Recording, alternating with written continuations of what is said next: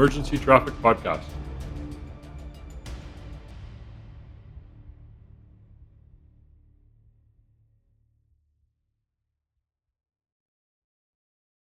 Welcome to the Emergency Traffic Podcast, where we talk about firefighter and paramedic line of duty deaths to learn from these tragic events and potentially prevent them from happening in the future. I'm your host, Paul, and today I'm joined by everyone. We are making a record here with how many times we've had all four of us here Doug, Dirk, and Zach. Hello, Zach. How are you today? I'm good, Paul. I'm good. I'm uh, just getting ready to head back up to work here tomorrow, so just kind of getting odds and ends kind of done before I leave. So, other than that, just prepping for the long haul. And you're gone for two weeks? Two weeks, you betcha, yeah. awesome. Yeah. Maybe you'll maybe you'll get a call your two weeks. May oh, you know what? Up there, I'm I'm okay. You're okay without. yeah, yeah, yeah. Short man, short staff. I, I'm I'm okay if we just you know have a nice time.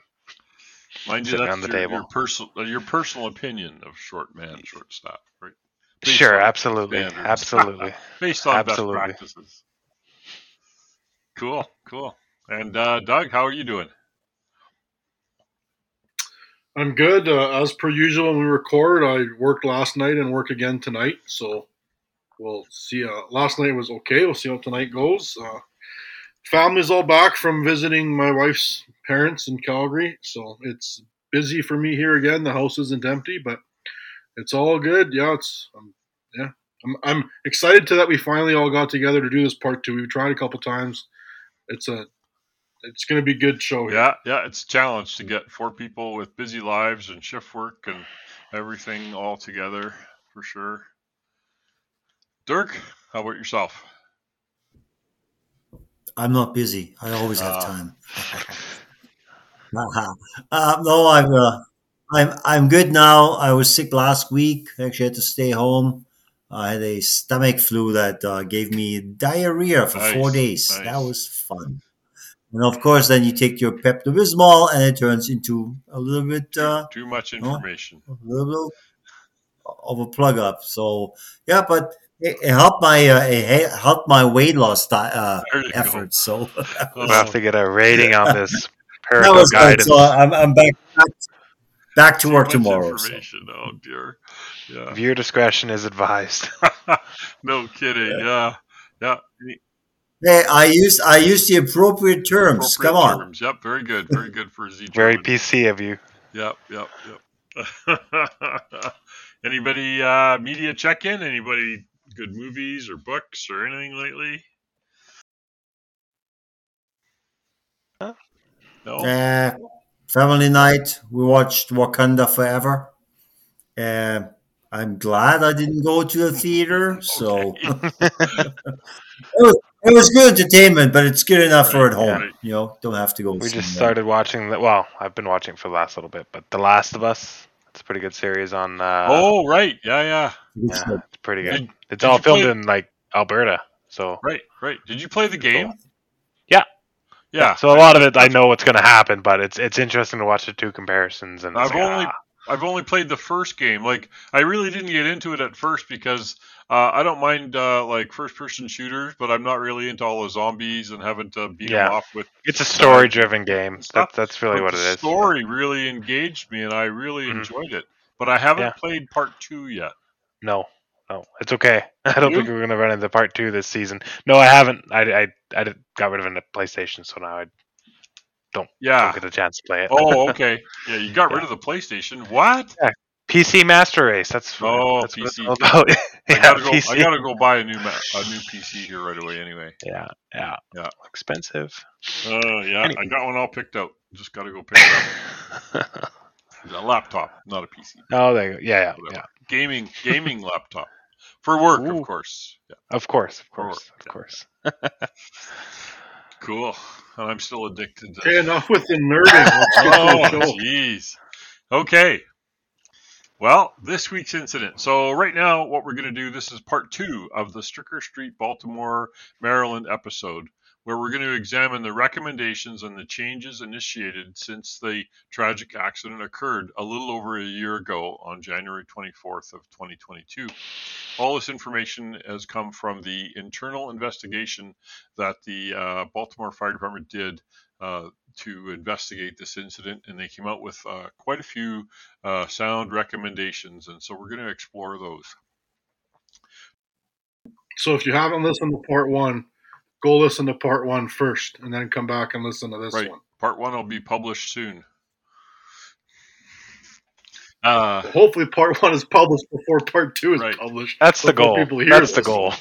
The objective is all right because we're all driven by objectives because that is ICS, and that's going to come up in this episode. So going back to January 24th, 22, Baltimore City Fire Department suffered its most tragic uh, incident event uh, since they had a fire in 1955, the Tru-Fit fire, where six members were killed and a building collapsed. In this one, four members, three, four members were killed and several injured in a building collapse again. At about 5:51 in the morning, Baltimore 911 dispatch restarted receiving receiving numerous calls for a reported dwelling fire. Just a quick summary here. At 0600 hours, just three minutes after the battalion chief assumed command, and five minutes after the initial arrival of Engine 14, there was a catastrophic interior collapse of the original fire building. Three members from Engine 14 and one member from Truck 23 and two members for Engine 36 were inside the dwelling at the time of the collapse and were trapped. They'd all gone in the Alpha side door. After knocking down the fire, that was evident on all three floors.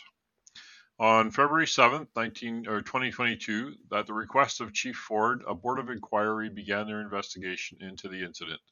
Over the course of the next eight months, the board of inquiry worked to develop recommendations for change within the department.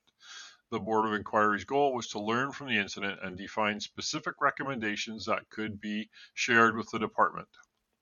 They focused on several areas during the investigation. First, they worked on identifying current policies and procedures that were not followed or carried out, carried out during the incident. Uh, they also identified new policies and procedures that should be implemented because of the incident. After the initial couple of weeks of interviews and investigation, at the request of the chief, the Board of Inquiry provided the department with a list of immediate recommendations.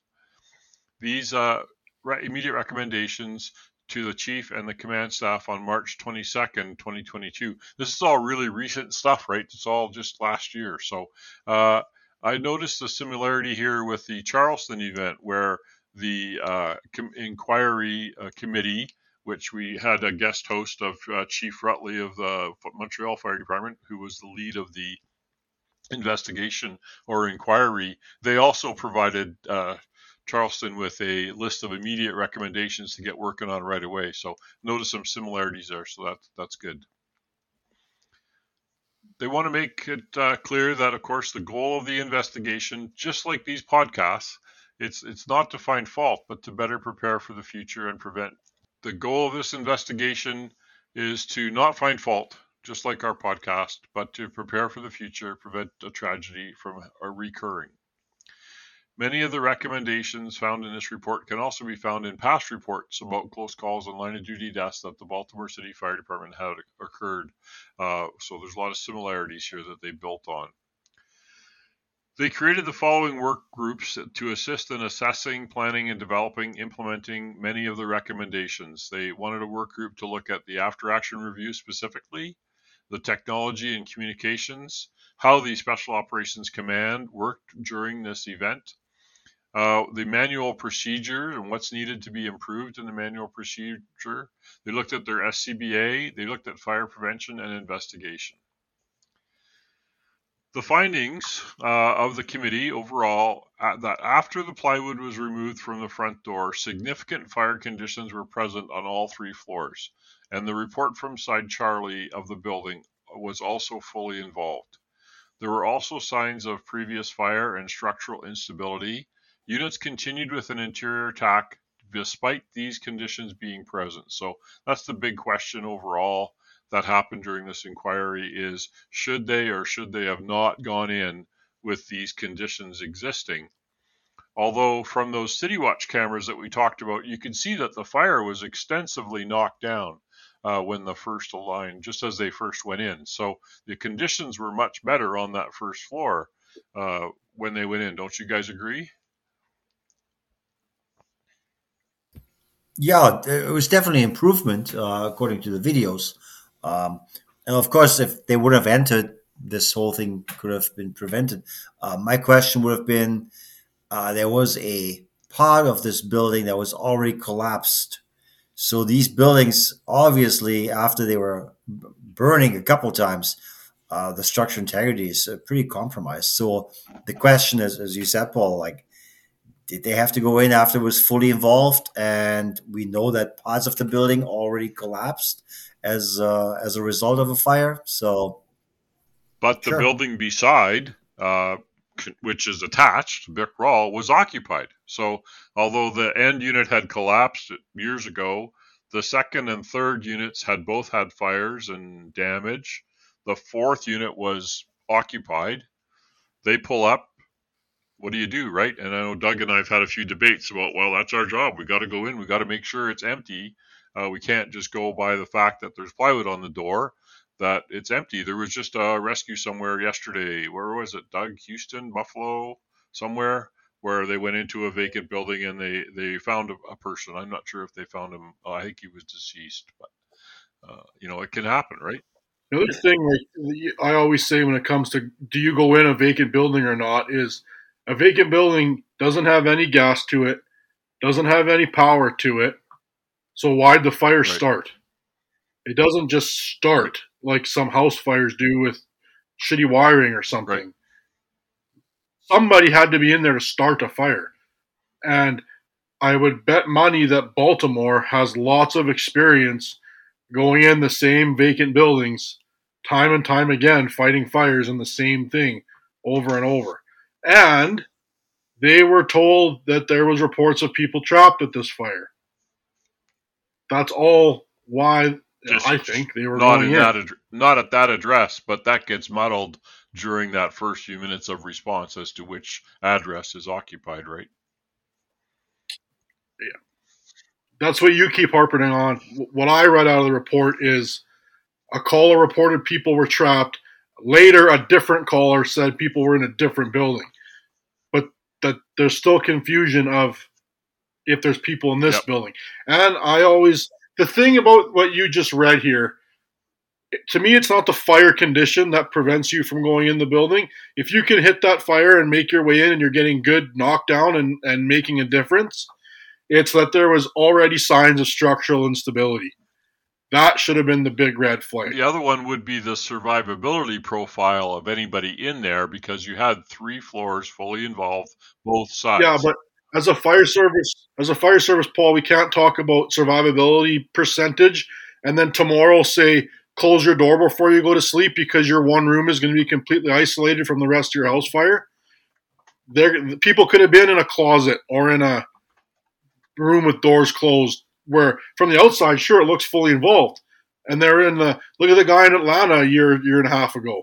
Like, it's not up to us to decide if they're going to survive or not if we can make an aggressive push and we're knocking fire down, like you're seeing a change based on the intervention you're doing, then you can be going in. If you're at the doorway with a hand line and you're spraying, spraying, spraying, and the fire's not changing, well then yeah, you're probably you shouldn't be going in. But if you're if you're at the doorway and you can fight your way in and you're getting change based on what you're doing, then you're starting to win. So keep going. Yeah, and it looked like that from those pictures, right? So good, good little discussion just to get things started. Sorry, Zach, go ahead. Oh, okay. I was just gonna go off of what Doug said there. Like, there's lots of uh, new new courses and, and, new new presenters out there. Um, guys that are doing the go no go uh, um, courses, I guess, or presentations now, right? And it's amazing the amount of fire that you know how big and, and scary it can look when you show up, and then you apply a little bit of water, and that's when you make your decision. Is like, am I actually winning? Just like Doug said, you know, you apply yeah. water. Am I going to win this? And if not, then okay, then it's defensive operations, right? But hey, if you are making a good knock on the fire, then that's that's time you reevaluate. Okay, we're going to go in. We'll we'll see if we can continue to to progress and still knock back this fire. Those are the conditions that you really have to. Okay, well, let's uh, great discussion to uh, to segue into this the recommendations. So the recommendations from the from that item in particular were utilize NFPA 1500, which is the safety standard, to develop and train members on the elements of a risk management plan that applies to all department operations and activities. The same with also the uh, U.S. Fire Academy risk management practices in the fire service training that was developed in 2018 as an additional reference to development of plans. The department should assure proper scene size up is completed prior to interior fighting, firefighting operations, and the scene size up should include a 360 size up or a detailed report from the Charlie side when a 360 is not possible. Uh, the incident commander should uh, ensure a detailed size up and risk assessment occurs during the initial fireground operations, including the deployment of resources to Charlie side, and a risk versus benefit analysis should be an ongoing assessment during all incidents. Consider providing training that promotes situational awareness to our members when operating on the fire ground. And I think what they're looking at right there, Doug, as to your point, is what is the structural stability of going into this three story walk up building, brick building with wood floors? And that has had fire before twice. Um, and you could tell from the outside some of the roof was missing and stuff like that. So the the points you just mentioned, Paul, about the 360, and if you can't do a 360, having guys on the Charlie side. They did yep. that. The, the, the second new companies all went to the back and, and gave the chief a report on like there's fire here too. Yeah, so I don't so, know why they picked that out because, like you say, lots of these maybe maybe these recommendations are not only things that they didn't do, right? Right. Like it might be like you should do this, but they're not saying and we right. did. Could right? be could be. Yep. They do talk about uh, consider providing training relating to occupant survivability profiling. Uh, so that's the controversial one there is that from the outside, it would look like no one can survive in that building. Any bedroom has to have a window. That's code. So any windows, all windows had fire coming out of them. But were they in a place of refuge? That could happen. Uh, there was a really good. There's a video. I should find it and post it on the link. I think it was Scottsdale, Arizona, did a rescue. Uh, it's a command video we used during uh, our favorite command training program. But they did a rescue. The people were stuck in the bathroom, and uh, and they went in and and got them. It was a really good save. I will try to find that uh, that video and, and, post a link to it. But you know, survivability profiling.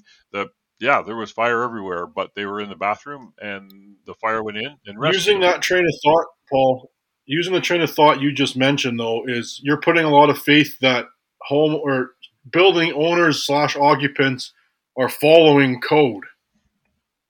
Every bedroom is supposed to have a window. Well, I just went to a call a while ago that this person's quote unquote bedroom was like a closet off yep. the kitchen. There was no window yeah, to be seen. When I was uh when? I was in high school, I had an apartment, and uh, we the one guy was renting a room from us, and he was sleeping in the storage room.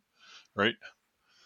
Everybody does that, or unfortunately. I might have spent some time on a fire department as a casual worker, but I spent some nights in the fire hall in a room sleeping that did not have an exterior That's right. window. Yep, but there was a fire separation between you and uh, and their apparatus floor, though, right?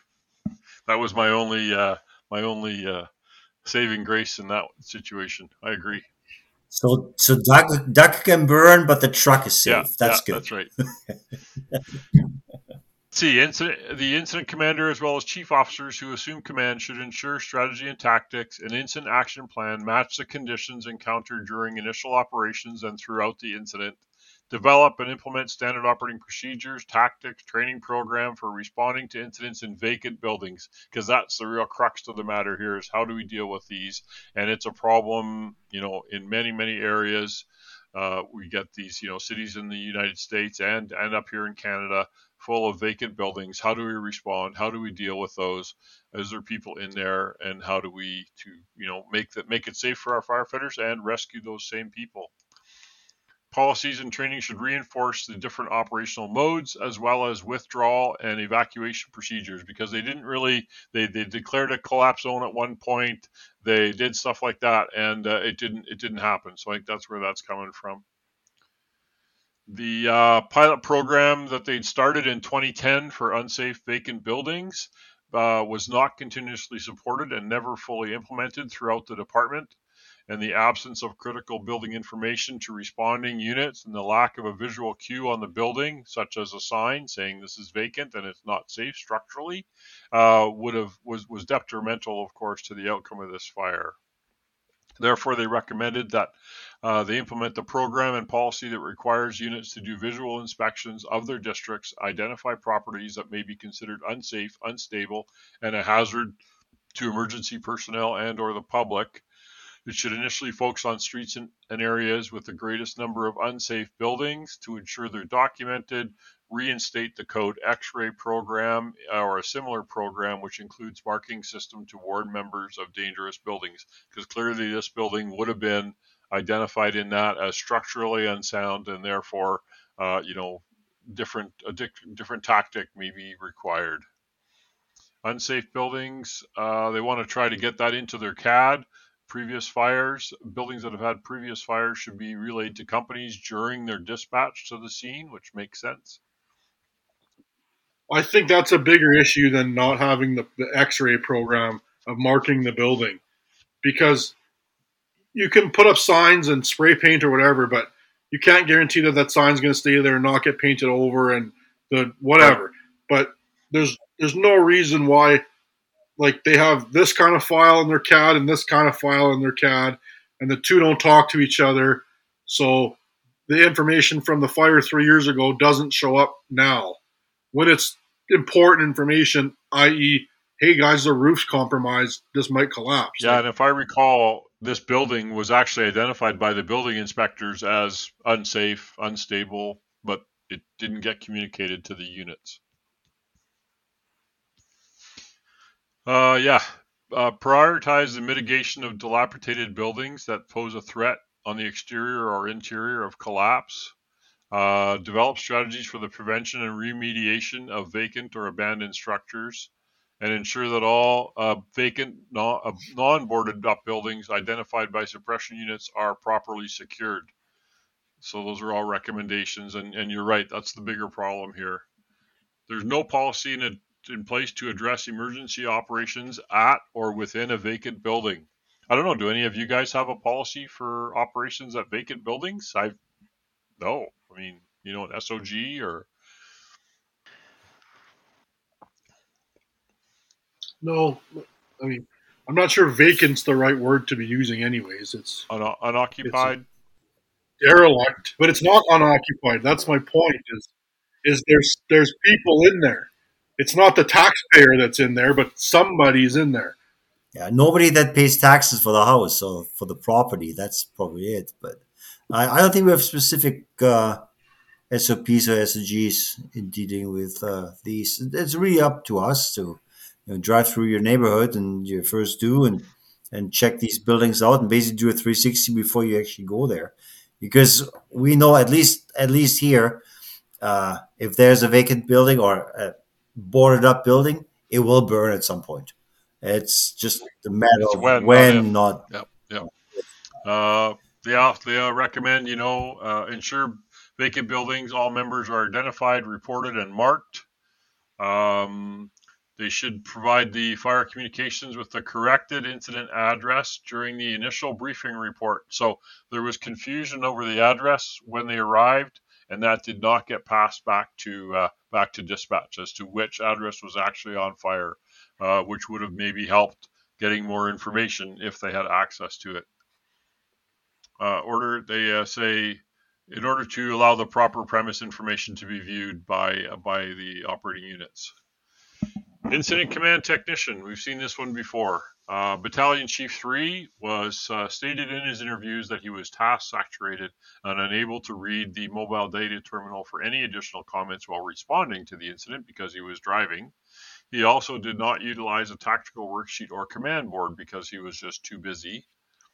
For a significant uh, period, he attempted to manage the suppression efforts, rescue operation, and maintain accountability without any assistance and exceeding the span of control as recommended by ICS and various other recommendations, NFPA, etc.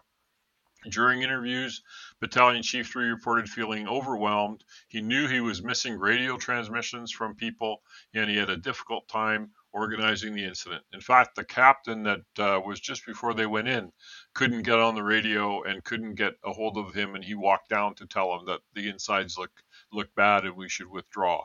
And uh, that message didn't happen quick enough. The commander wasn't he was just going to key the mic to ask for an evacuation when the collapse occurred.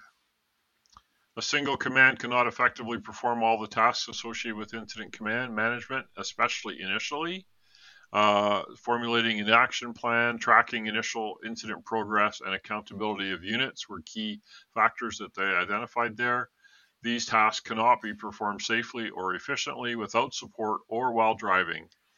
This resulted in a degradation of firefighter safety by missing these things. Uh, technology actually creates additional demand on the incident commander. Monitoring information can remove focus uh, from continual safety assessments and often exceeds the abilities of even the most trained and experienced chief officers. As per the National Fire Academy, it's not practical or efficient to obtain a trained incident command technician uh, after the arrival on the incident scene. Unseen firefighters are untrained and, more importantly, inexperienced. Their involvement in such tasks, such as accountability, while well intentioned, cannot always be trusted upon. The recommendations were provide a dedicated and assigned incident command technician to battalion chiefs. NFPA Standard 1710 state supervisory chief officers shall have staff aides deployed to them for the purposes of incident management. Ensure that immediate resource in the form of a dedicated incident command technician is assigned to respond and arrive with the incident commander to initiate command support activities We've seen this in many, many reports, and it's been identified in many systems, uh, many departments after significant events like this is when they actually get, you know, the famous chief's aide, right? And what does the chief's aide do? And it's such a uh, an expensive waste of resources in many administrations' eyes. But when the rubber hits the road and you're in an incident like this, that aide is invaluable. I'd be interested to know how many fire departments of size, whatever size you want to use, have chief's aides or or incident command technicians or whatever. Like thinking of Canada off the top of my head, I know I can think of one. I think Saskatoon had them, but I don't know uh, of others. I know Phoenix didn't have them back in the 90s or whatever. That's the whole blue card command thing. I think it was after the Brett Tarver incident that they uh, they decided to add aides to their uh, to their chiefs.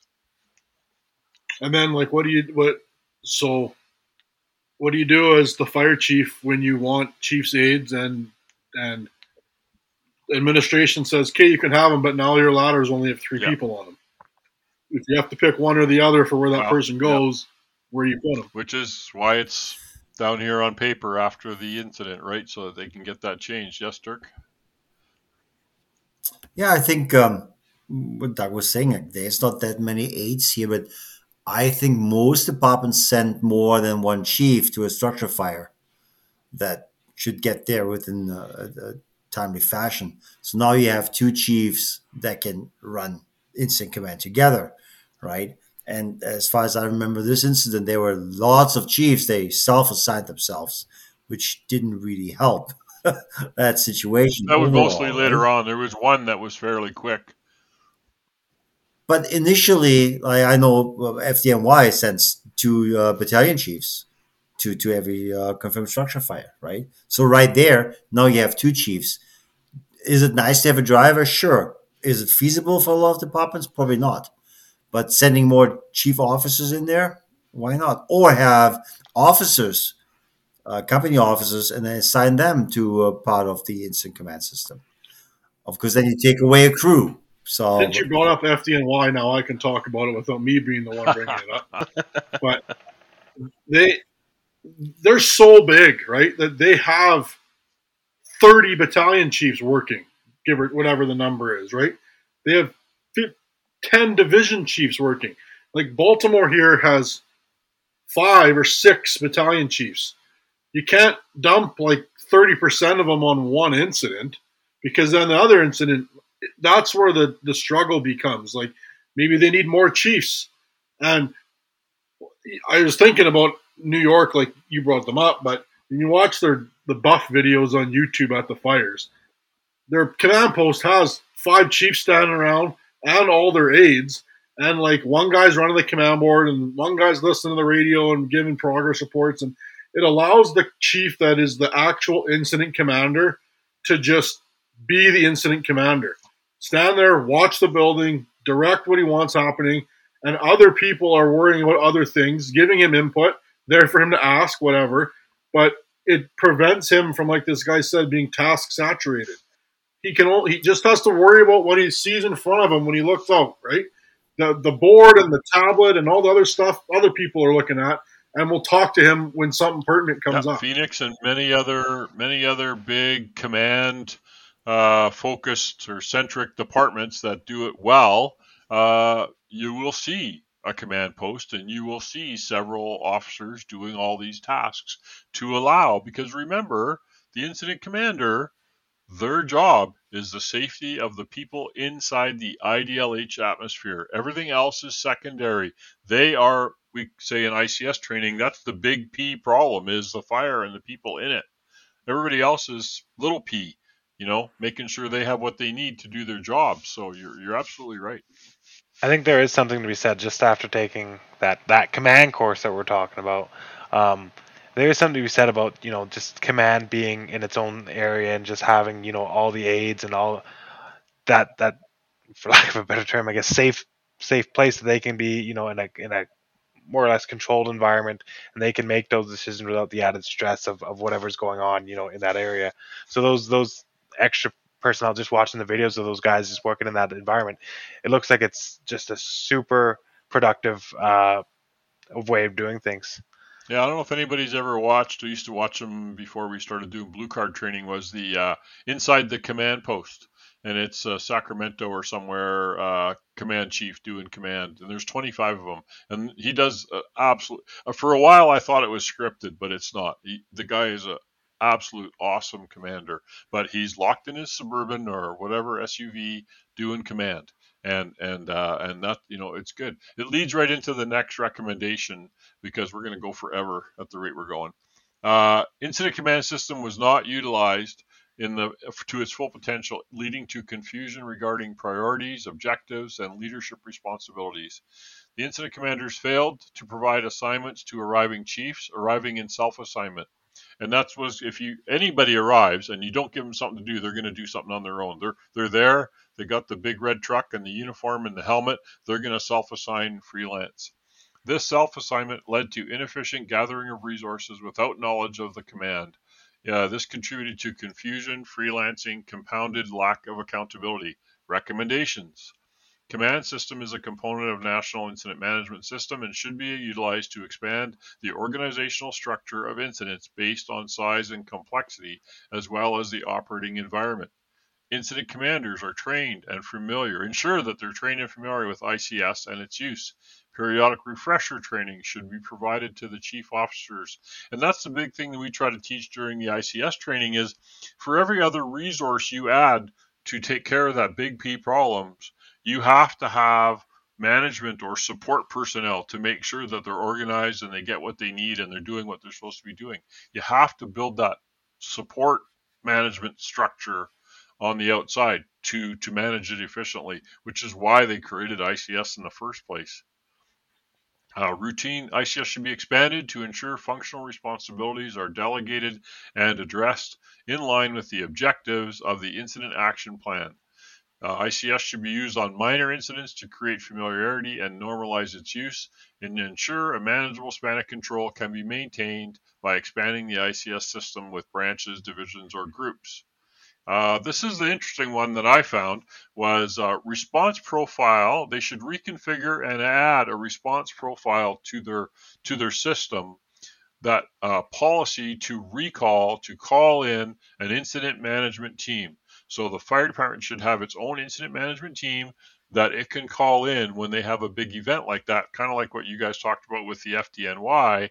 Uh, and I spend a lot of time teaching incident management teams. I'm on a few. Alberta has set up these regional incident management teams not for your big fire, but for a big incident that a city may have to struggle to to deal with, getting enough people to uh, to deal with it. So I thought that was interesting. The Waldo Canyon fire that happened down in Colorado Spring, where they saved 70% of the houses that were affected by the wildland fire, part of the success was determined to be because they had recently formed an incident management team and they were able to get them deployed within the first three hours and save the community. So it helps.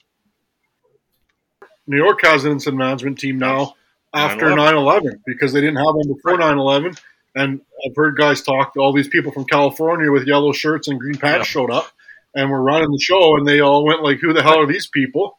And then when they figured out, oh, they have a point, they're doing something important. New York made their own incident management team and has been deployed all around the U.S. to help with big yeah, events. they're doing ICS exactly, which you know that's that's what that's why because it's efficient. But no, you're absolutely right. So uh, findings the uh, based on the incident command and incident action plan and the risk assessment. The initial operational risk assessment me, missed key components that may have skewed the risk benefit anal- analysis affecting the incident action plan the structural damage and deterioration from previous fires, the building's extended time being vacant, and the exposure to the elements. Additionally, it's unclear if members considered the survivability profile of the reported trapped occupants, which would have been low with fire on all four floors or three floors, but still they could be tucked away somewhere, like you said. Uh, but they missed all these things. Uh, recommendations, incident command should evaluate operational risks with respect to the purpose and potential results of their actions and incorporate this into their incident action plan. Perform a risk assessment. Significant attention must be given to the survivability profile of, tra- of trapped occupants, but also structural integrity and exclusion zones. All officers and those members that are acting as an officer should be provided with ongoing training on critical thinking and decision making, risk assessment, and building construction, with an emphasis on local features, the type of risks you face in your community. All construction off, all chief officers, including the command staff, should receive specific training to their duties uh, and response strategy and incident decision making using simulations. So, you know, wh- whoever that happens to be, uh, whatever program that you know, use simulations. That's how we train military personnel. Why don't we do that with uh, with firefighters? Incident Command Post. Stationary expandable Incident Command Post was not established. Several senior officers, including the Incident Commander and the Operations Section Chief, operated in and around the hot zone, including the collapse zone. Incident Commander must establish and maintain an Incident Command Post outside of the structure to assign companies, etc. The command post should be in the cold zone and should be placed to establish a presence and provide, visibility as per NFPA 1561. Incident Command. Uh, incident commander should have the ability to monitor three radios at the fixed command post as per 1561. Following existing procedures by establishing and identifying fixed command post location as per their own policy. So they didn't follow their policy there. They actually called the incident command post but didn't didn't move to it. Incident commander, his or her designee should always be present at the command post. Mobile command boards should be provided to battalion chiefs and CAR 5. Training should be provided to utilize mobile command boards and or the new tactical like tablet command and stuff are other good tools that can be used. We were starting to experiment with them in uh, in Clearwater. Uh, Dirk. Yeah, I find I find it uh, kind of amusing that the incident commander should have the ability to monitor three radios because I think I mentioned this in part one, and uh, I'm not sure which one of you guys, but kind of bashing me is like that. That's impossible. You can't listen to three radios at the same time. Now they want them to listen to three radios and operate a uh, no laptop or whatever. So uh, I know some chiefs that have a tough time operating one radio. So yeah, I'm not sure where that uh, Incident Command University is that teaches you multitasking like that. I, I, I, think in that sense, if I have to monitor three radios, I need at least an aide. Yeah, you definitely, definitely need an aide. Uh, I used to run two radios quite often. But yeah, three, uh, I don't know. That'd be tough. And yeah, you're going to miss something. That's where the aide comes in. Absolutely. Good good point. Or you just properly sector things off as well, right? So that way you yeah. have four people ever reporting to you on one channel. Exactly. So Yep, which is ICS, sector things off. Now remember, remember for ICS, SAC, divisions, groups, or or uh, or branches, no sectors. Uh, anyway, uh, just teasing you. Establish unified command when incident complexity indicates the need to interact with multi-agency because they didn't establish unified command. They had all kinds of agencies there reporting with them. Uh, lack of unified command. Partners, individuals from partner agencies were attempting to lead specific rescue and recovery operations and provide direction of technical nature with unknown credentials. So establish command with multi-agency or jurisdictional units, ensure that a senior member of cooperating agencies report to the command post and fully understands the IAP, ensure operational boundaries are communicated to assisting agencies, opportunities for command personnel from partnering agencies need to meet and train before the IG incident for better organization on actual incidents. This was a problem in the Elliot Lake Mall fire. This was a problem in many, many instances. This was a problem in New York City during 9 11, uh, where they had multiple agencies not working in unified command and actually, you know, sort of fighting against each other in, in, in what they were doing operationally, not having uh, objectives and IAP that everybody agrees on. Communications, they did not use talk groups on the radios to relieve congestion. Uh, there were nine radio transmissions at 0608 hours, five subscriber rejects in one minute on Fireground 1 because everybody was on Fireground 1. Follow existing procedures. They already had procedures to assign incident operations to different talk groups.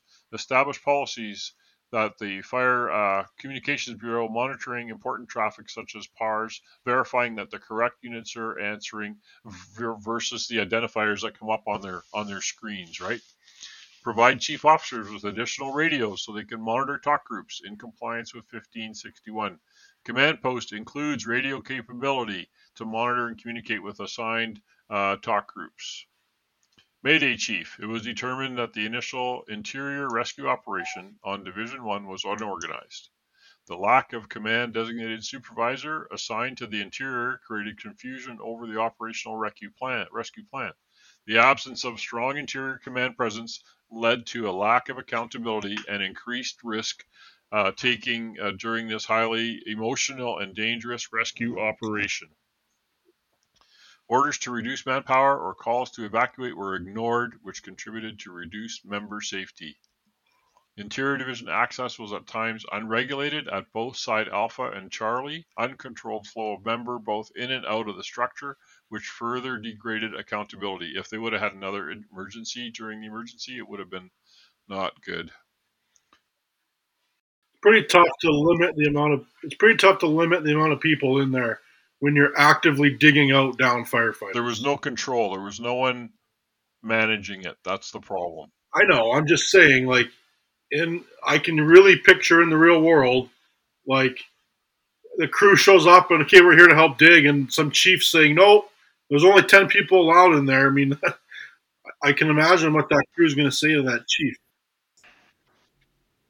Worcester was different.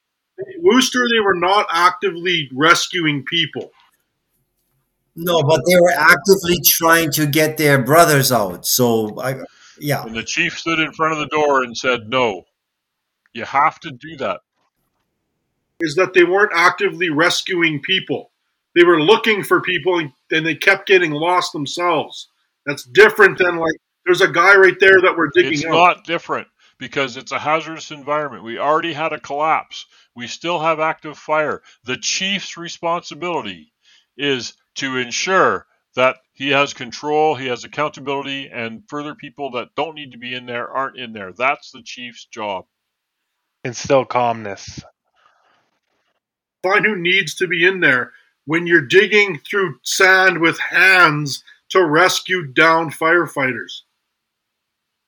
You still have to have. That's my point.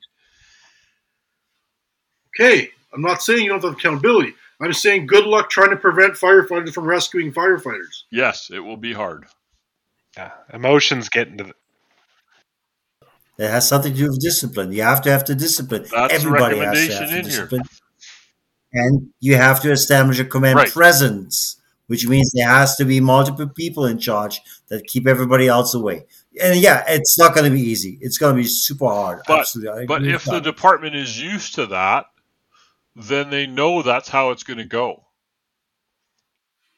But who's used to having maydays and digging for their own brothers? Like God, thank goodness nobody does that, right? Highly ICS commanded. Yeah, I, I, still think though you add emotion into it. Oh yeah, like like like happened here. It doesn't like I don't know. I shouldn't say it doesn't matter, but you add that in, it's going to be hard to to harness that in, even for the guy that's in command. Like you got to. I know command's supposed to be this calming presence, but when you have how many guys go down, it, it's going to be very hard to stay in that mindset. Yep. I mean, it's going to be tough, absolutely. Which why you want training and simulations, and you want to control the span of manager span of control, so that your commanders don't feel overwhelmed, right? And the guys feel like they're being used productively. Mayday procedures was another recommendation. Uh, the uh, they talked about uh, modified to include assigning battalion chief to interior division to manage better manage any RIT or mayday operation streamline communications and ensure accountability when multiple units are involved in rescue operations which which is what they had supervisors assigned to specific geographical areas shall be located in areas that will allow each supervisor to maintain accountability of uh, assigned resources. Yep dirk. See, I was thinking about this, and I, know uh, in, the FDNY, I, I think that's the only department where I've seen actually chiefs being on the interior, having the presence on the inside of a structure. I've never seen this anywhere else. Usually, the chiefs are outside, and then yeah, they have the sector, but it's basically defined by by their by their radio in their hand, but not being actively inside a structure. That that I mean, man, that that's the yeah, recommendation, right? That, that's that's blue card. That's ICS. Is the the sector or division or group commander needs to be in the area where his team is working and communicating with command via the radio. And he's the only person that's on the radio with command. That's how it's supposed to work. And they should have an SCBA on. They should be in the same PPE that the people are on in, and they should be, if possible, within visual or close walk distance to those people. That's how it should be done. So they have to have steel toe boots. Absolutely, full turnout gear. Dirk's point is that in a lot of fire departments, the sector leader is the captain of the crew doing the task. It's not four crews going through the task supervised by a chief. It's you go do that, you go do that. You two captains report back to me. And that's that's the difference. and that's about. why they need ICS training because that's not at some point early in the game. You put a chief officer or an officer in charge of that captain and the other three captains to do that job. That's how you maintain accountability. The, my point, Paul, is there's right. not three captains doing right. it. There's one. You don't need a captain to talk to a chief to talk to the chief. The guy in the middle is useless. That's Dirk's point. Yes, New York City puts a chief in there because they put 17 crews in there also. So they need chiefs to supervise them. I don't disagree that as an event builds and there's multiple companies doing jobs, yes, they need a chief to report to to report back to command. But when this fire had like t- two crews in there, you don't need a chief in there At too. The start, yes. And then it talks here about geographic sectoring of the building. This was a very small building.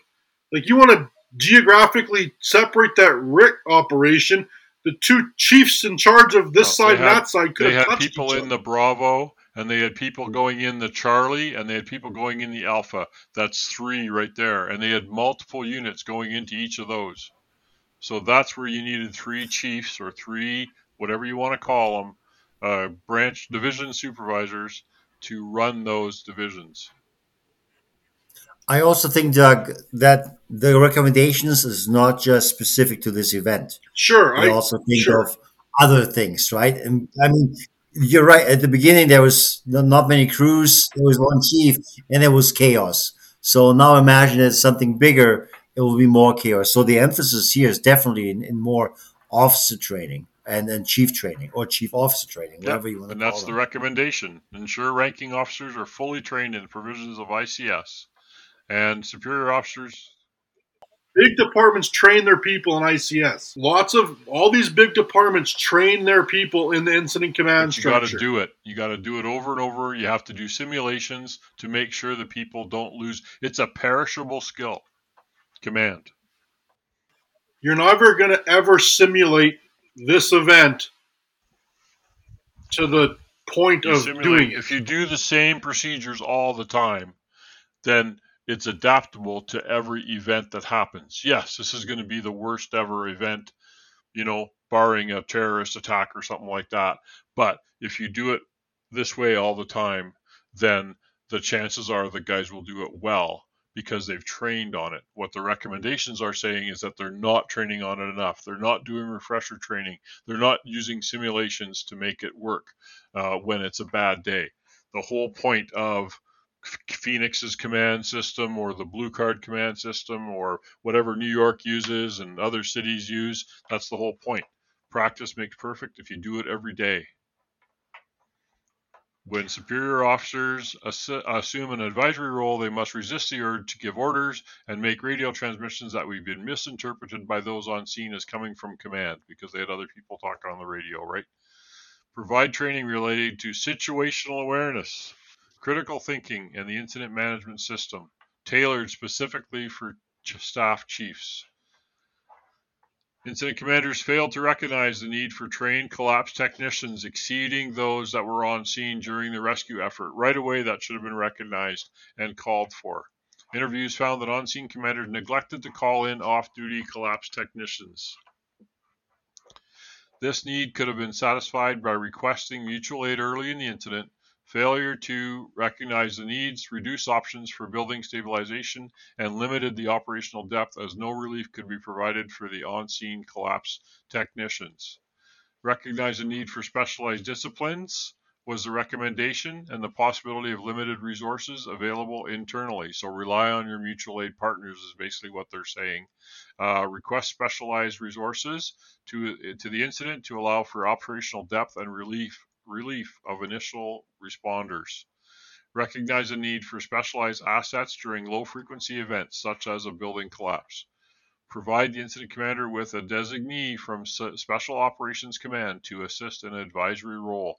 So embed them right in there with command as a special advisor from uh, Special Operations commanders and regular training conducted with mutual aid partners. You got to work with your mutual aid partners if you're going to do it during an emergency. If you want it to work well, you have to do it in training.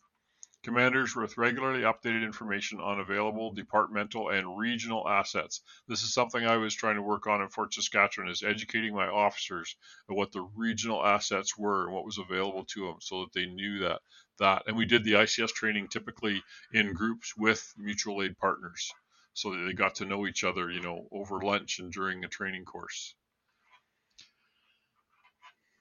They talked about safety officer. Operations attempted to designate a collapse zone, but the orders were not followed or enforced. So there was a high potential for another emergency here that could have happened.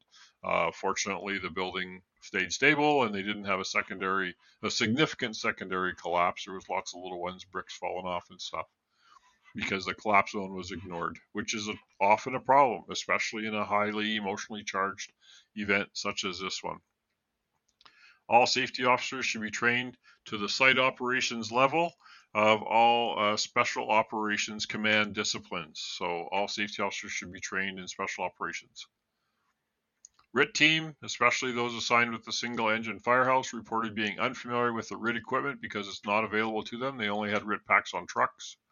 Currently, only trucks and Rescue One had RIT bags. Provide each suppression unit with their own RIT bag. Program should support RIT training, uh, addressing the this also at the command level. So not just RIT training for the firefighters and the captains that are doing it, but also how to command a RIT so that they had that simulation training behind them. I know uh, Phoenix did a huge uh, RIT training. They came out with that article, RIT is not rapid or something about 15 years ago. And they did all kinds of training. They had a big old warehouse that they bought or rented and they sent all the companies in to do RIT training and they put the commanders in the command posts to command them. And they actually found that half of the firefighters that went in for RIT got Maydays themselves during the RIT. So that was great. It's good command training, right? Uh, findings second rep intervention team was not immediately assigned after the activation of the first. Ensure that secondary RIT is assigned if the rapid intervention group after the first RIT is deployed deploy additional intervention teams or function based on the complexity, magnitude, configuration of the structure, or geographical layout of the incident. They talked about have uh, fire uh, communications automatically upgrade an incident to the next greater alarm if a mayday has been declared in order to, you know, properly resource the RIT operations update the command board to include resources that may be required when members in distress are also involved in specialized circumstances such as a collapse. Consider assigning a battalion chief to the Interior Division to assist in managing RIT as well as streamline communication when multiple units are involved in RIT operations that are intense, require command control and discipline by all those involved. So just like we were talking about, is you need a commander in that space to manage all those units and to keep command updated and to ask for more resources. That's what the, the sector division or group supervisor is the advocate for his staff, his team.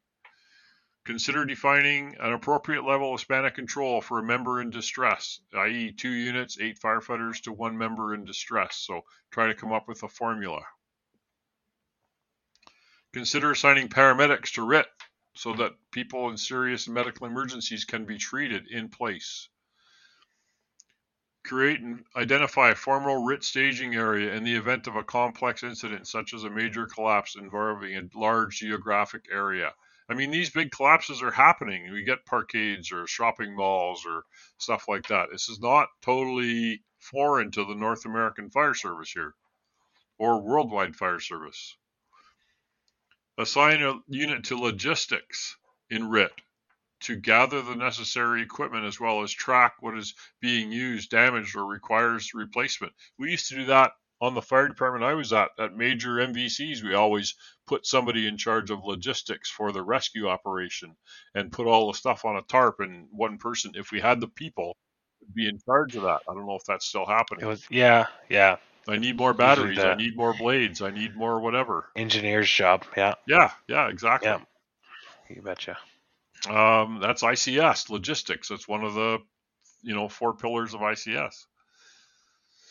Create and for, identify formal RIT staging area. We talked about that. Sorry, missed that one. Oh, the aerial. During interviews, members expressed concern regarding the ladder working at angle and extension as well as ladder tip load rating when they used it as a high directional. They just say, you know, consider defining this as a oper- special operations skill. Train on it. Make sure they know what they're doing. Familiarity with ladder specifications and technical rope knowledge. Uh, consider calling tower one that would require any high directional to be deployed. They they didn't, they called it special, like hey, let's get the aerial, let's get the tower down here because it they use a ladder, but the tower has a higher payload. So I thought, what you know, they should should have called the tower instead, which yeah, makes a good idea. Towers usually have uh, fittings and everything on the bottom of them just for that purpose, with a rating right on it. Consider yeah. calling Tower 1 early on in incidents, review specifications to make sure you're doing it right, and develop a procedure in the training manual. I know Calgary has a procedure for using uh, an aerial as a high anchor. I don't know what other if other departments do, but that's something that uh, have a procedure. Test it out. Equipment compatibility with different types of battery operated tool was a problem. They found that the search camera was unavailable, that it was available, was not properly maintained and didn't work. It wasn't ready. Uh, expand the cache of battery operated tools and batteries. Assess and update the search camera and equipment to include a regular replacement plan because they found that it was old and didn't work anymore. That was recommendation. Focus should be on Special Operations Command to ensure meeting com- current and future needs, especially in an urban setting that has an increased likelihood of utilizing Special Operations Command resources such as a building collapse. Consider mutual aid for additional resources when deemed necessary. Work with your local partners, right? Um, we saw that during the the fire in New York City with Special Operations Command. They had to rescue in the building collapse the hardware store. Members were not fully aware of the radio system's capabilities. Strict enforcement of radios. You know, we're wearing assigned portable radios by unit and chief officers. So they had lots of members that didn't wear their portable radios, and therefore that caused issues. Educate members on the understanding of the capabilities of the portable radios, including the emergency button supplied air connections, it came up that they were unable to utilize the supplied air uh, from the Airflex unit due to lack of knowledge and non-compatible airline connections. And we said during the first part, like, how can that happen, right? But it does.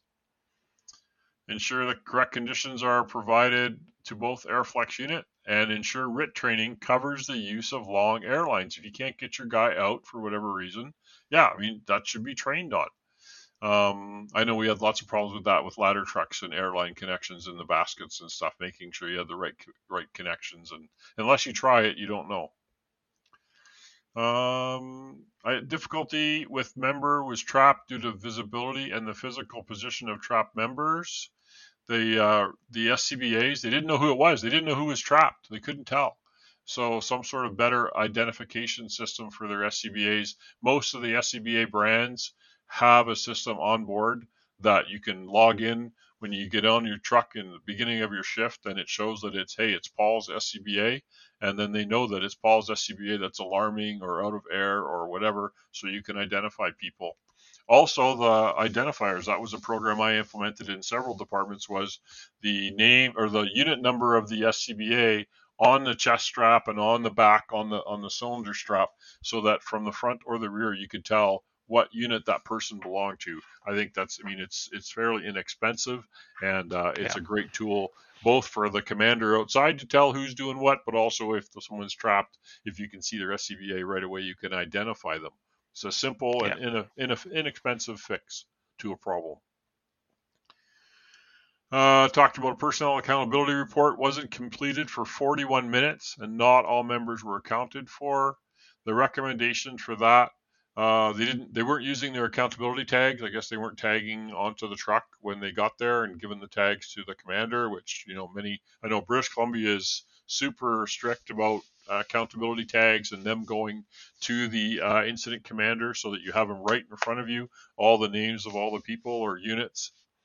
Ensure all personnel are accounted for prior to completing for their PARs. You don't call PAR for your unit if all your guys aren't in front of you which is what happened is they had units calling par when they didn't know where people were. Pursue new technology to locate lost firefighters. That's been coming around forever, and I don't know if we'll ever see it.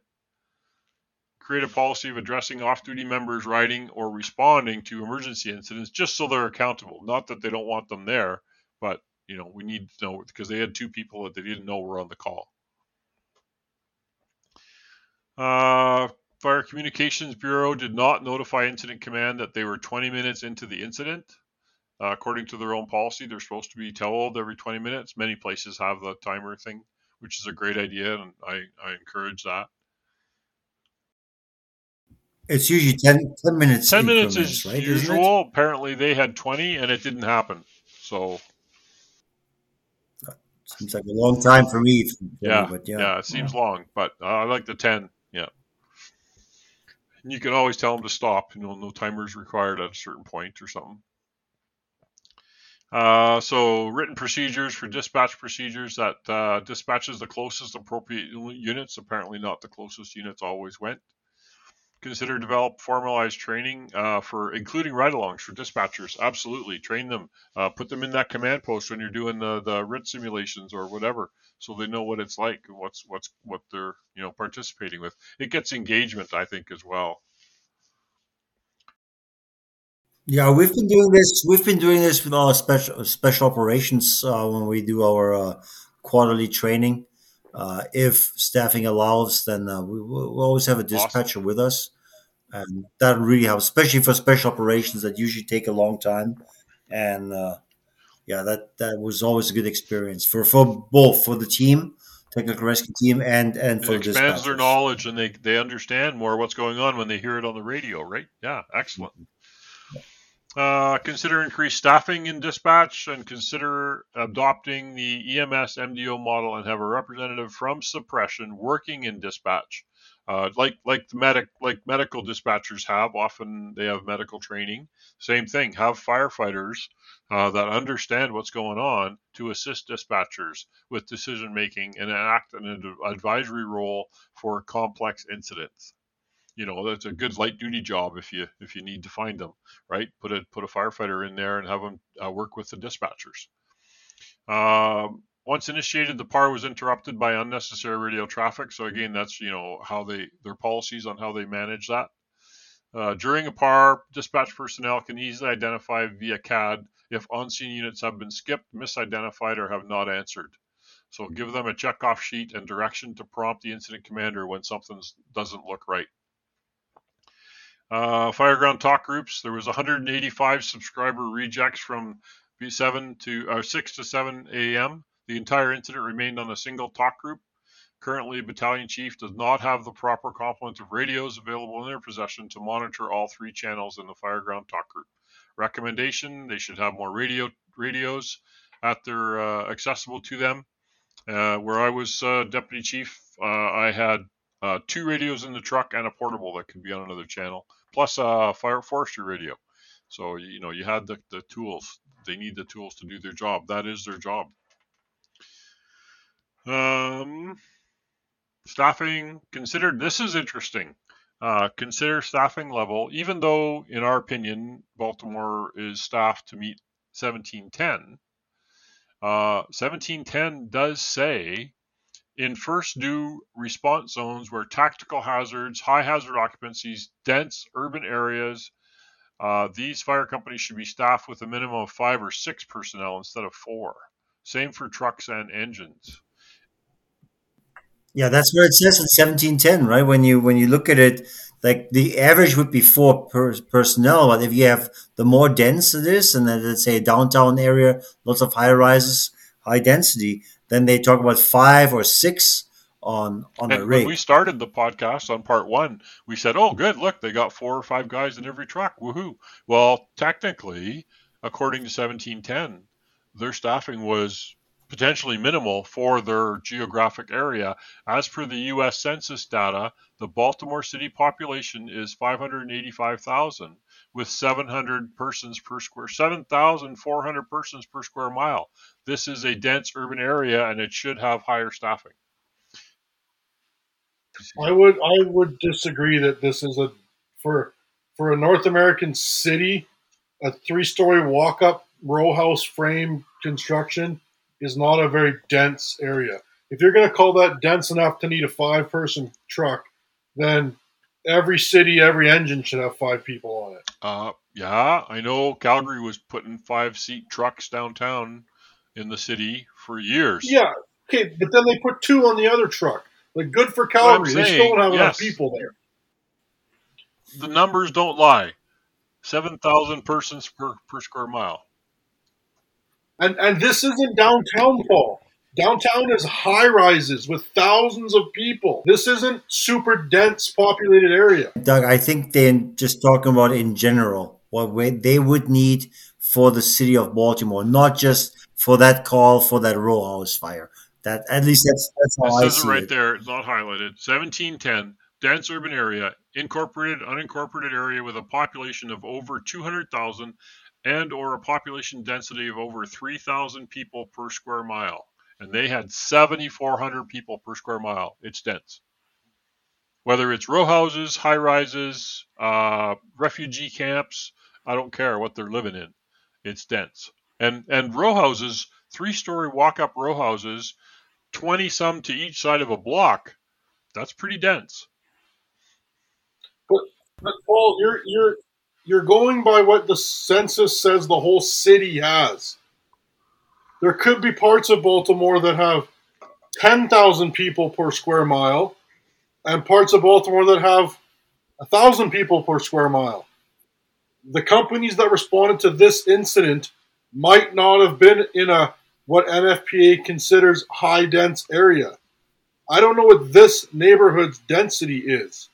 My point is a three story walk up with row frame housing in East Coast United States in down like in Edmonton or Calgary or Toronto or Vancouver is not a dense area.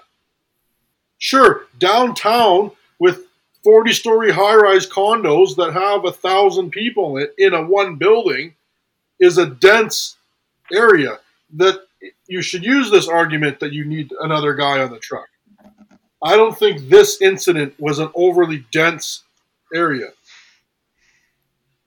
No, and that's what I'm saying. This incident not, but they are thinking about broader. What caused this incident? So let's think about it. But because for this incident, you want more people inside the structure. If I have a six, six or seven man engine crew, and now I have five or six guys inside the, the collapse zone, that wouldn't have helped you at all. I, I don't think for this incident, Doug, that the more manpower or staffing would have helped. But in general, they figure they need more staffing, anyway, which I think is great. Recommended following 1710, and the report points out that they didn't. So, um, Special Operations Command, Chief of Special Operations did not arrive on scene for an hour after the collapse. The timely presence of a chief officer from Special Operations Command would have assisted command with the uh, formulating of a coordinated rescue plan, and the uh, Special Operations members operating on the incident were unaware of a technical safety officer. The recommendations were to have a Special Operations Battalion Chief on duty at all times. A structural collapse incident with a technical safety officer should be designated on all Special Ops incidents. During interviews, Special Ops indicated there was a lack of proper staffing, training, and resources. It was discovered that the members of uh, members of the special operations units are not trained in all disciplines and that regular competency verification does not occur. And that's that whole competency versus certification thing, right? Uh, consider an increase to the annual special operations budget. Pursue an expansion of grant opportunities to support all aspects of special ops. Provide each member of Special Ops Command the opportunity to be trained and certified in all disciplines. Annual refresher courses and special ops personnel should be trained to considered specified technical level. A technician, basically. All safety officers should also participate in regularly scheduled special ops training. Several indicators related to building construction. Uh, they want training in building construction because several indicators related to building construction could have been used during the initial size up to alert members of the hazards. We talked about this before. There was existing cornice damage, there was burnt, exposed burning floor joists, and multiple burning floors. All members, especially commanders, are trained to understand the collapse hazards of the various types of building constructions found in the city especially uh, you know influence inherent building performance, unique row house variations, spectral collapse, and defensive operations with dilapidated previous fire conditions are encountered. Battalion trainings. The department needs to do more operations related tra- training the battalion training uh, is only scheduled for Sundays, therefore, under the current schedule, shifts may go weeks with any formal battalion level training. Revise the daily activities to reflect the 24 hour shift model and ensure battalion training is being performed more frequently. Cons- provide formalized training materials to ensure the content is consistent and ac- accurate across the department. Thermal imager training, they did use the thermal imager, which was awesome uh, by Truck 10. Uh, expand the Fire Academy's training related to thermal imaging. Consider thermal imaging training as an annual topic. Professional development findings. Chief officers receive minimal training and development following promotions. Chief officers report that they have not received formal training pertaining to the chief officer position. Consider mandatory training for all chief officers. Consider the creation of command competency program Uh, maintain knowledge, skills, and competencies for emergency response members of every rank. Uh, professional development topics should include ICS refresher training, risk versus benefit assessment, updated fireground strategy and tactics, and simulation training such as, you know, I think they talk about a different one here. SimsUShare, blue card. Dirk's going, he's drinking the Kool Aid. Uh, well, it works. What can I say? Um, they did not feel uh, findings. Firefighters interviewed said they did not feel comfortable speaking up and sharing their knowledge or expertise with senior members and officers to include safety or accountability issues. Recommendations foster a culture that allows members to speak up about personal and organizational safety without negative consequences for doing so. Train members at every rank to report interior, exterior, or dangerous conditions to the incident commander as soon as possible on a regular basis. Regarding culture, they recommend to define an, an advocate and advocate for cultural change within the department related to safety while maintaining an aggressive approach to incident mitigation. Incorporate leadership management, supervision, accountability, and personal responsibility into the push for cultural change. So the report goes into quite a bit of detail here uh, on this uh, since the, the you know, but that was a big thing was changing the culture so since the incident, uh, the day of the report came out or after the chief resigned, since the incident, with the assistance of the immediate recommendations provided by the investigation, the department started creating policies, revising procedures, and adding equipment, introducing new training and personnel support. Just prior to the incident, they had actually changed their dispatch procedure, which only alerted units with a single dispatch message. Shortly after the incident, they went back on this based on the feedback from this in- inquiry and the officer development program, they reinstituted the original dispatch procedure of alerting units twice on all responses. So I don't know if somebody didn't get the call or something. I'm not sure where this came from. But anyway, that was an immediate thing that they instituted. Department requested the Bureau of Investigation to draft a policy regarding operational procedures in vacant buildings. This to provide a guideline to firefighting personnel and for improved size up and decision making when faced with a fire in a vacant structure. So these are immediate actions they took within a few weeks of the incident, which is good. Um, the uh, accountability engine, accountability unit, which is a new policy aimed at providing the incident commander with increased operational support. So this is how they're trying to get a command technician. Is they we're going to split the crew of this additional engine, reporting to the incident command, and the second to go to the Charlie division, the rear, uh, as as extra eyes and ears, I guess. It's the Board of Inquiry's opinion that while well intentioned, the sixth engine policy does not address the root problems associated with incident command and accountability on the fireground. The Bureau of Investigation agrees with the research performed at the National Fire Academy that supports the fact that it's not practical or efficient to obtain a trained incident command technician after arrival at the incident scene. On scene firefighters are untrained or inexperienced. Their involvement in tasks such as accountability while well intentioned, cannot be trusted. Simulations, including a six engine for accountability, performed at the Baltimore County Fire District, Baltimore City Fire District Academy since Stricker Street, have further supported this research. So just grabbing some guys from uh, an engine they say is not acceptable. They need command technicians, and I don't disagree with them that that's something that they need to have. Getting it done is. I'd also be I'd be a little like how long does it take your sixth engine to get there to start doing your accountability? Like, you know, in my part of my city, the sixth engine is like a decent right, exactly. drive away. Yeah, good point. So, and, and they proved that in simulations that it, it didn't work. So, there has been, I mean, the precedent has been set years and years ago, like 20, 20 years ago, where every every uh, rig does their own accountability if I send somebody in, the guys that go interior, they leave the tag with the pump operator. And then you assign an accountability officer, chief, whatever. And all you have to do is go to the rigs and collect the tags, and then you have them. You know who's in.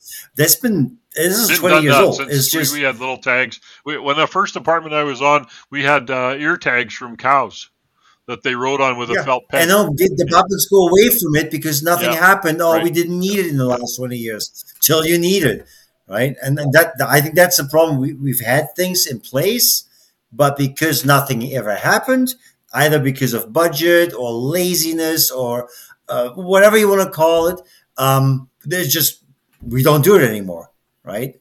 So I, I, I think every once in a while, the department just has to step back and reevaluate what are we doing, and then using maybe our podcast to to come up with with uh, recommendations. And it's always the safety. I mean, it's to make our work safer and to be able to help people in a safe manner. That's why we're doing this. And yeah, we have to go back sometimes. You know, go back Yeah. to the old days.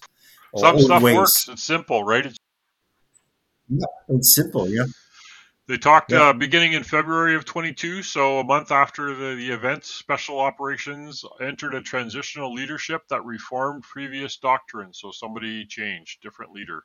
The newly assigned Chief of Special Ops focused the organizational structure, staffing, training, response parameters, profiles, and logistics, as well as research and development. SOC members have been granted permission to network directly with Department of Housing and procured several vacant homes in the pursuit of collapse training. 20 SOC members are slated to attend Virginia Beach Task Force 2 FEMA Structural Collapse Technician course and the Advanced Interior Structural Collapse uh, Simulation Lab located at TEEX Texas A&M, which disaster city, which is that's absolutely that's what they should be doing. Calgary has a bit of a collapse uh, scenario thing down there. Uh, Dirk, I don't know if you've ever been there to Calgary's collapse uh, mini mini disaster city. No, we, we were never invited. Can't put it that TFU. way. If you want your team Doug- to go, Dougie told us about the If you- TEEX. you and your team So that- want to go to Can TF2, just let me know. I'll, I can make it happen. I'm, I'm close with them now. I taught them safety officer course last week. I, I don't think it, it lacks on No, that end. no. It's it's it's the other end where but but Doug Doug told us about uh, TEEX right uh, during our Intershoots in Texas uh, podcast. That was pretty. Yeah, that it's a Disneyland. That's for sure. of Called SOC TEEX. prioritized TEEX. TEEX. Brayton Field.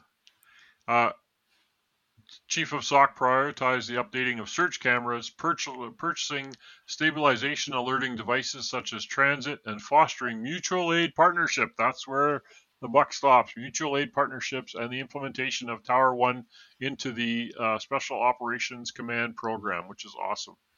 Uh, the department has re-emphasized the use of PAT tags, personal accountability tags. There you go.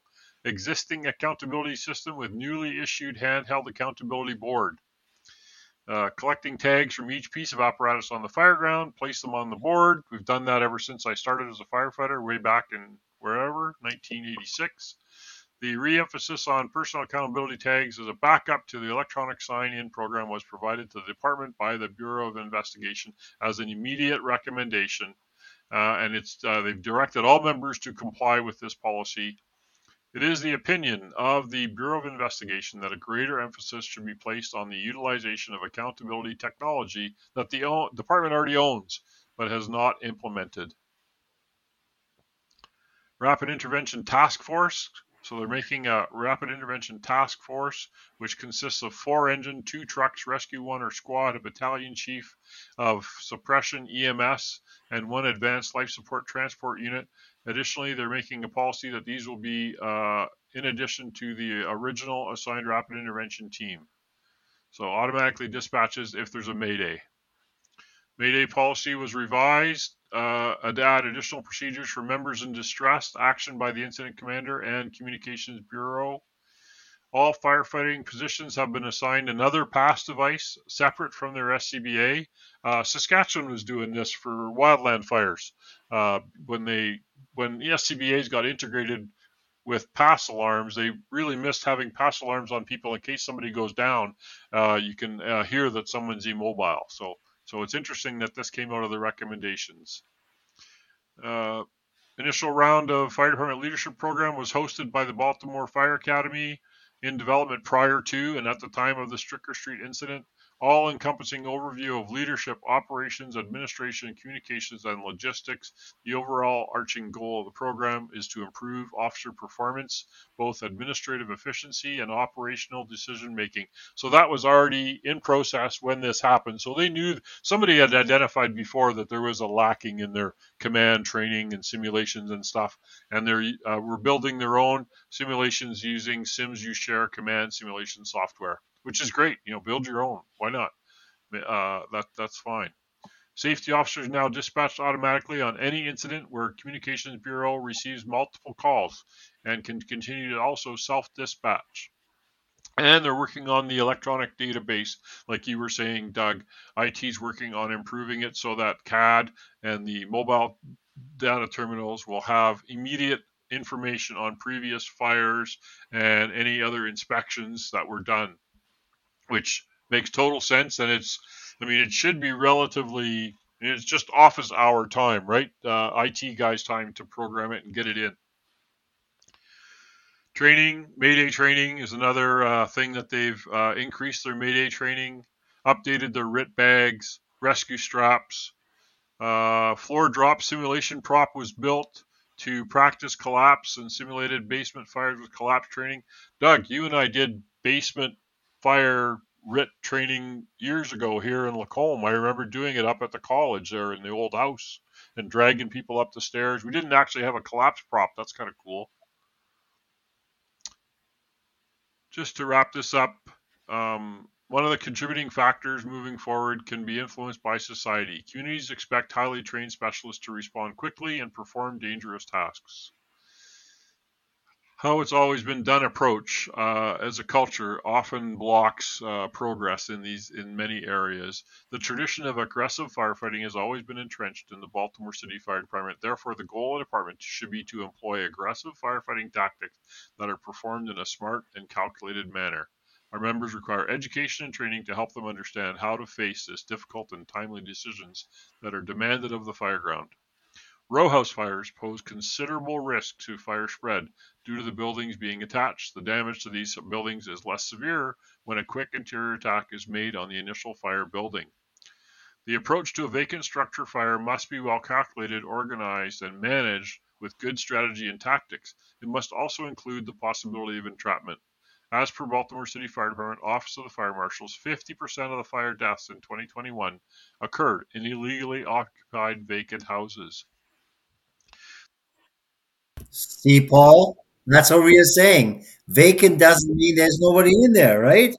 Well, we still yep. want to go in there. There's a long history of pride, dedication, and aggressive fire uh, tactics and spirited rivalry.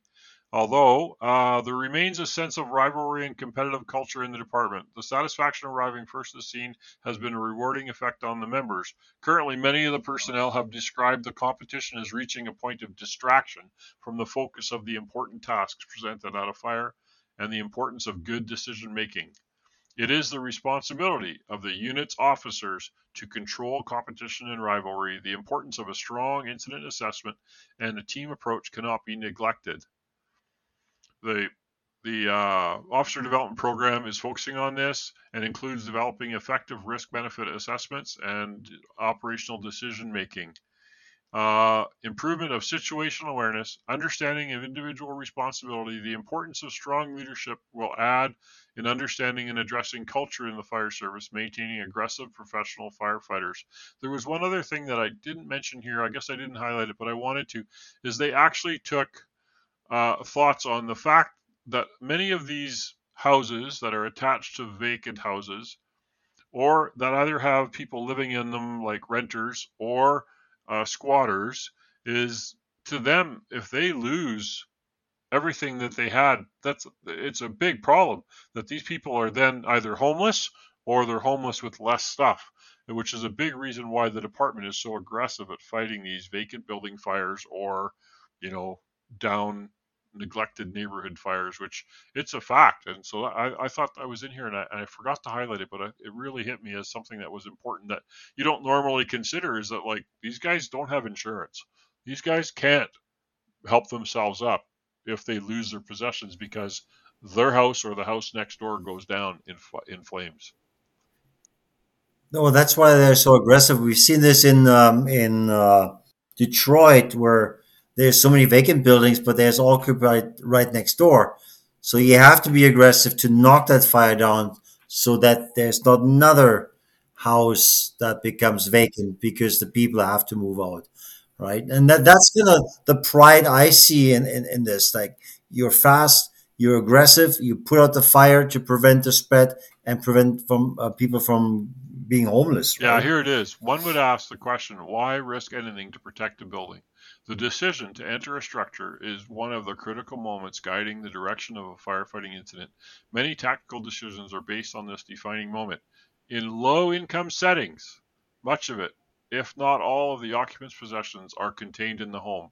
They rarely have the funds to purchase insurance and protect their possessions. Therefore, the mindset of the department's members is a long-standing tradition to preserve as much of these possessions as possible. In many instances, the most effective way of protecting the spread of a fire is the interior attack, especially with row house fires. So I just thought that was really well. I, I love it. I absolutely love it. They put the people and their property right, first. Right despite that they lost three people. I mean, they they are still they still want to be aggressive. They still want to serve the public. They just want to be more diligent when it comes well, to training. It adds, yeah, exactly, command right? and all that kind of stuff. But it adds another dimension, right? My house catches fire. Like, okay, well, as long as Paul and they're out, and if they get the pets and the passports and the pictures, you know, who cares about the rest, right? I mean, it is, whereas for a, for low income families, it's totally different. So I like that. Oh, okay, we went a little long here, but uh, I think it was a really good discussion, and, and hopefully people get something out of it. Any last uh, thoughts? Well, one thing I wanted to add that I don't think it was in the thing here, but I remember seeing on like Facebook a couple days after this report came out, they did add aides to the battalion chiefs. oh, so okay, know, it's not in here. If they, if they canceled the sixth yeah. engine thing, or if, if it's in addition to that but the they put all the battalion chiefs got a captain as their aides. Good, awesome, yeah. So that's good to hear. And uh, I see the uh, the chief resigned after right. the uh, the inquiry finished the report. So it, it's that kind of I don't want to be part of the change, or is that kind of like you know what? It, it's partially my responsibility. Yeah, yeah. I'm not so, sure. I've never heard uh, any what reasons, but yeah. Cool. Thank you all for listening to another emergency traffic podcast. We really appreciate your interest, and we hope that we find that you find these interesting and informative. Give us a like, a star, a thumbs up on the app you use to listen to us. These mean a lot to us, and they help the algorithms for people to learn about our podcast. You can follow us on Twitter at Twitter Podcast Traffic or our Facebook page, the Emergency Traffic Podcast, and Instagram. You can email us at the Emergency Traffic Podcast at gmail.com. Stay safe. Right. See you at the big one.